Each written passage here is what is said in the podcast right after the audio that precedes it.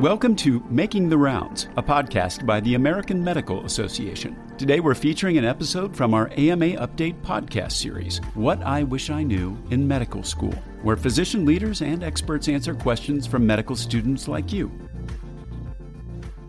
Hello, and welcome to the AMA Update video and podcast. Glad to be joined today by Dr. Bobby Mukkamala, an otolaryngologist from Flint, Michigan, and immediate past chair of the AMA Board of Trustees and he's going to be talking with us about what he wished he knew in med school.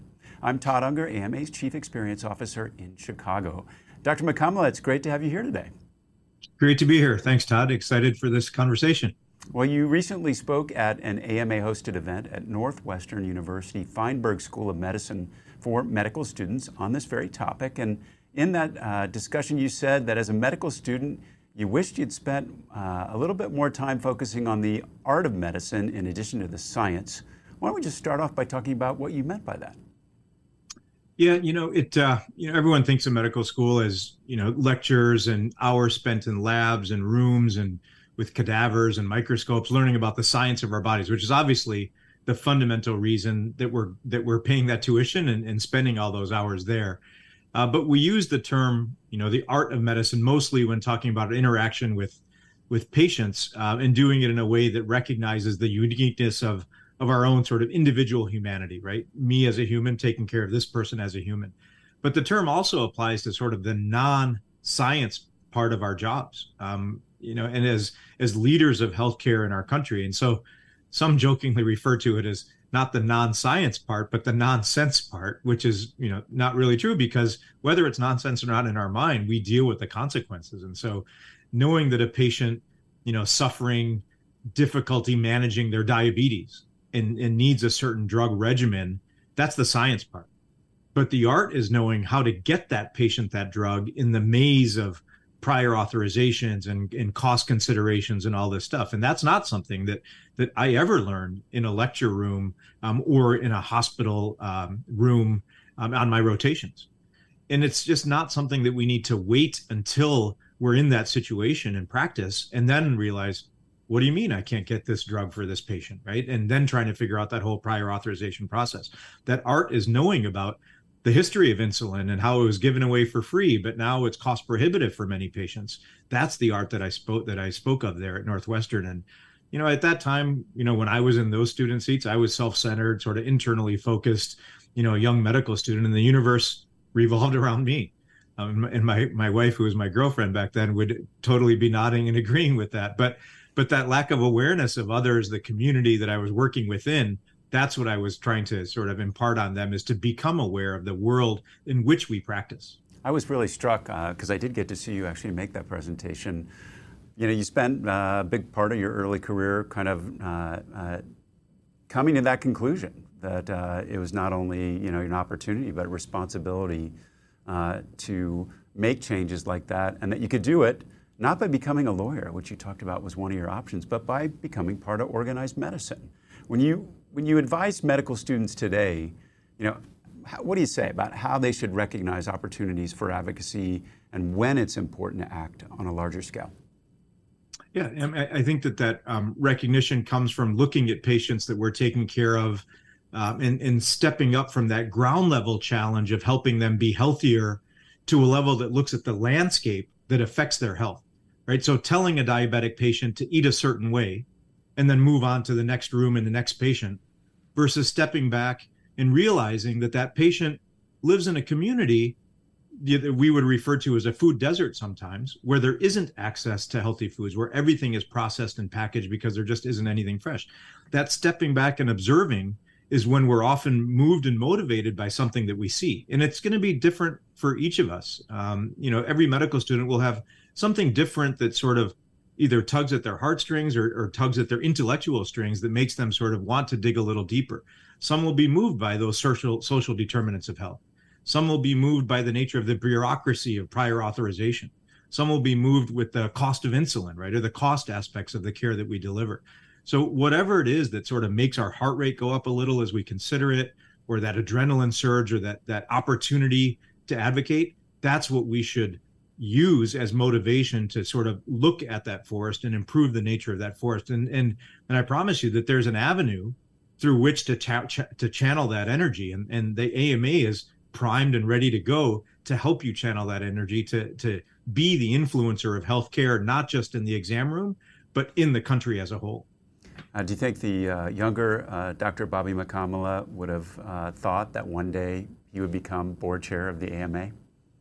No way, no way. He uh, he would have looked at me and said, "Oh, that's not me." You know, that's a that's a, it's a, a identical twin that he didn't know he had. But uh, but you know, I would look at him and say, "Hey, you know, that's this is naivete speaking." I mean, I can say that to myself. I wouldn't say that to anybody else. But uh, but what you think is the extent of the healthcare universe is much bigger than that right? It's like being on earth and then realizing that there's all these other planets in our galaxy. It's that sort of epiphany that happens. When you think about kind of the steps that led you from where you were there as a med student and to uh, you know the leader that you became how, do, how would you advise then students today to look for participate in leadership opportunities that enable them to make changes you're talking about yeah, I think it's uh, the first step is just to sort of become aware of those things that will either uh, improve your ability to take care of your patients or impede your ability to take care of your patients. Just be observant about these other forces that exist, um, and then you know start to think about okay, what is it? Where is it that I can apply my energy or my intellect um, to address those issues? Um, and that's where you start to look for opportunities to solve problems. Right? We by nature of the fact that we're going into healthcare, are are doing it to solve problems. I do otolaryngology to solve the problem of hearing loss, right? It's just sort of my second nature. So then when I see something about, okay, the solution to the hearing loss is this, but so and so is stopping me from doing it because of something like prior authorization or the cost, then I want to also solve that problem.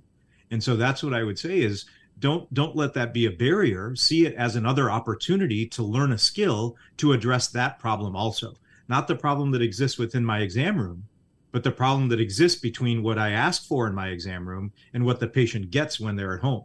Right? There's a whole lot of in between steps there that we're not aware of early on in our training. And that's the purpose of, of conversations like this is to make us aware of the nature of that forest. You took care of the nation. It's time for the nation to take care of you. The AMA stood by America's physicians and patients during the pandemic, and we're not stopping there. We're fixing prior authorization, leading the charge on Medicare payment reform, supporting telehealth, fighting scope creep, and reducing physician burnout. It's time to rebuild, and the AMA is ready. To learn more about the AMA Recovery Plan for America's Physicians, go to ama-assn.org slash time to rebuild.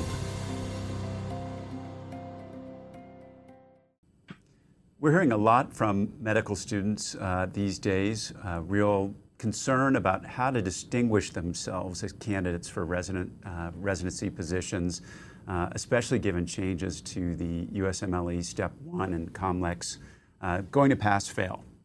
So uh, the idea and, and opportunity to use leadership positions, say in organized medicine, is taking on, I think, some greater importance. That's what we're hearing you have the chance to interview students for University of Michigan Medical School and residencies. How do you take into account past leadership experience when you evaluate someone? Why is that so important?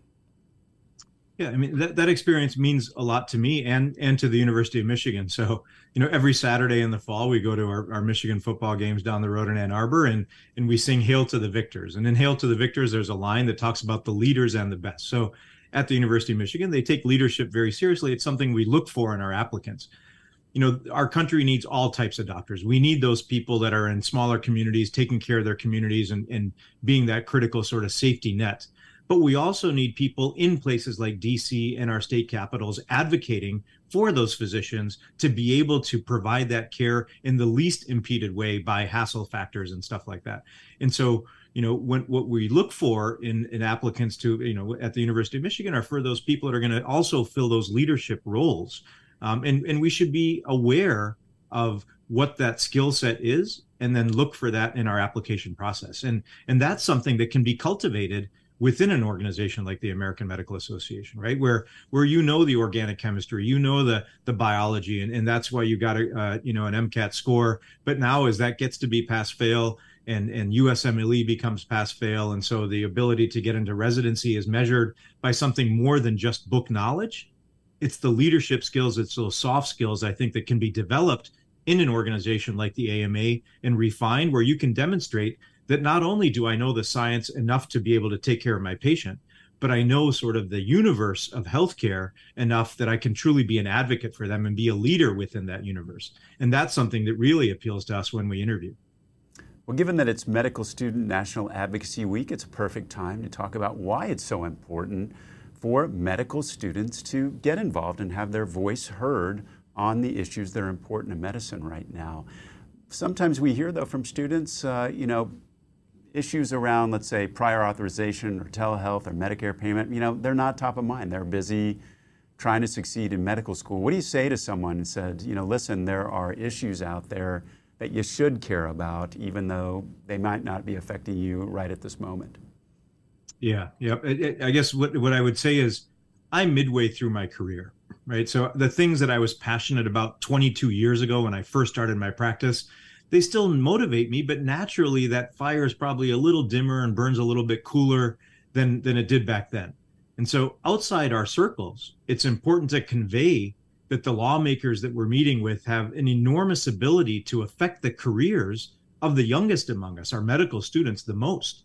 Right. And so, who better to carry that message than the people that it affects the most? Right. The decisions that we make now have the biggest impact on them.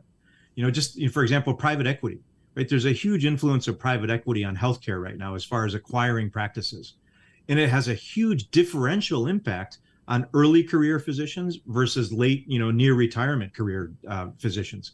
And if the only people that are driving that conversation are the ones that are sort of late career that make the that gain the most from that influence of private equity, and then the younger voices are missing from that table because they just don't feel adept at, at sitting at the table and having that conversation. They haven't they haven't been in that environment, then they're really suffering for that. And we don't want that to happen. I don't want that to happen right? I don't want to just protect healthcare for a certain segment of the physician population. I want to make sure that all voices are represented when those decisions are being made.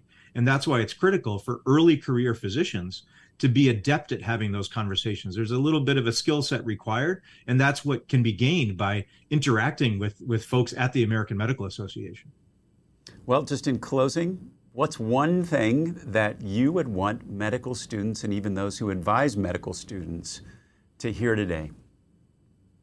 Yeah, you know, healthcare is so much more than, again, as we said, knowing the science and working with our patients in our own exam rooms, offices, and operating rooms. And and we make a major investment of time, of effort, of financial resources to get to the point where we can take care of our patients in those rooms. But when we finally get to the point where we're taking care of them, and only then to realize all these other forces and influence that make it harder to provide that care, that's pretty late in the game.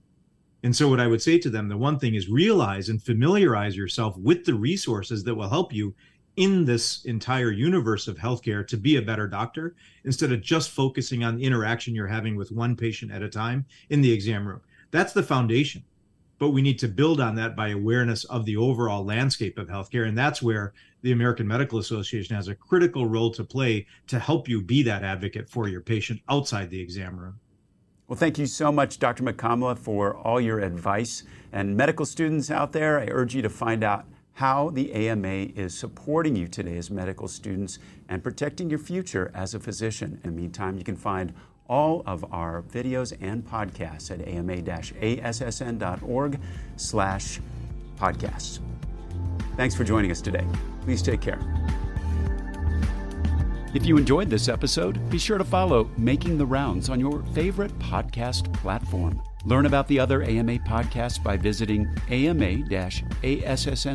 slash podcasts. Thanks for listening.